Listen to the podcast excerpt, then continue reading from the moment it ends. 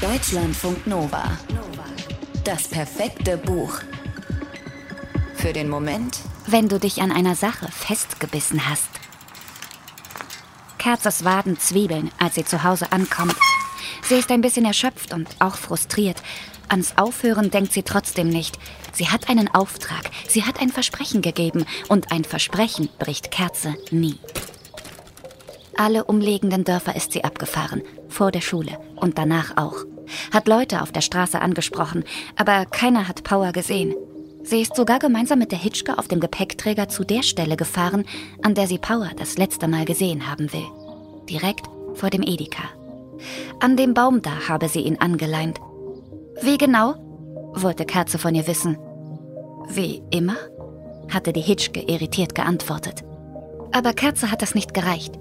Sie hat die alte Frau aufgefordert, sich hinzuknien und genau so zu gucken, wie Power zuletzt geguckt hat, als sie ihn zurückließ, um einkaufen zu gehen. Und weil die Hitschke weiß, wie stur Kerze sein kann, hat sie das gemacht. Hat sich an der Birke abgestützt und sich schwerfällig hingehockt. Hat das Gesicht verzogen, als sich kleine Steinchen durch die Feinstrumpfhose in die zarte Haut an ihren Knien gedrückt haben. Und als sie schon wieder aufstehen wollte, weil ihr die ganze Sache langsam unangenehm wurde, da hat Kerze sie angehascht, unten zu bleiben und ihr außerdem noch vorzumachen, wie Power gebellt haben könnte, weil er beim Warten vielleicht ungeduldig geworden war.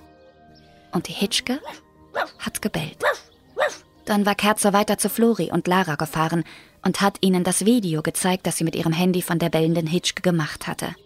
Gemeinsam haben sie daraufhin so lange Bellen geübt, bis Lara sauer geworden war und Flori heiser. Jetzt sitzt Kerze zu Hause auf der Terrasse und ergänzt ihre Aufzeichnungen in ihrem Schreibheft. Als die Mutter sie zum Abendessen in die Küche ruft und dort das Gespräch mit ihrer Tochter sucht, bekommt sie nur ein Bellen zu hören.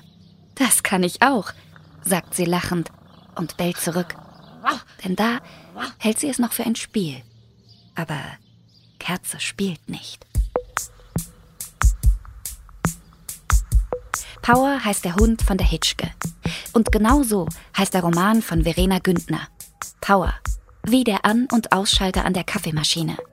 So ist die Hitschke damals auf den Namen gekommen. Power ist so ein kleiner, flauschiger, ein Hund, der niemandem etwas zuleide tut. Elf Jahre alt, genau wie Kerze. Und eines Tages ist Power weg.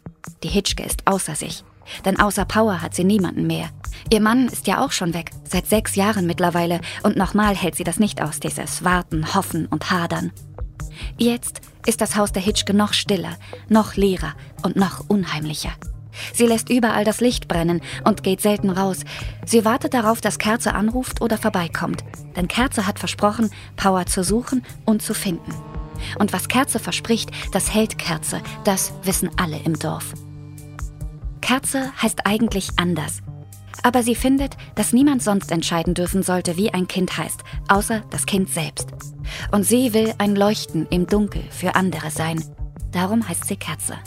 Nur wenige im Dorf nennen sie so. Die Hitschke tut es. Auch deswegen hilft Kerze ihr jetzt. Es ist ein sehr heißer Sommertag, kurz vor den großen Ferien, als Kerze mit der Suche beginnt. Sie opfert ihr Geografieheft reißt die beschriebenen Seiten raus und füllt die Lehren mit ihren Erkenntnissen. Von nun an wird sie alles darin dokumentieren. Wen sie befragt hat, wo sie gewesen ist und was ihr verdächtig vorkommt. Sie guckt sich YouTube-Videos über Hunde an, studiert, wie sie sich verhalten. Irgendwann sagt Kerze nur noch selten ein menschliches Wort, sondern bellt. Nicht nur zu Hause, auch in der Schule. Die anderen Kinder finden das erst seltsam, dann irgendwie witzig, schließlich aufregend. Endlich passiert was in ihrem Dorf, das von Jahr zu Jahr trostloser wird. Paare trennen sich, Häuser verweisen und die wenigen Menschen, die neu in den Ort ziehen, schotten sich hinter meterhohen Hecken ab. Immer mehr Kinder schließen sich Kerze und ihrer Suche an und nehmen dafür in Kauf, auf allen Vieren laufen, bellen, hecheln, jaulen und sich gegenseitig am Po schnüffeln zu müssen. Sie sind jetzt ein Rudel. Immer länger halten sie sich im Wald auf.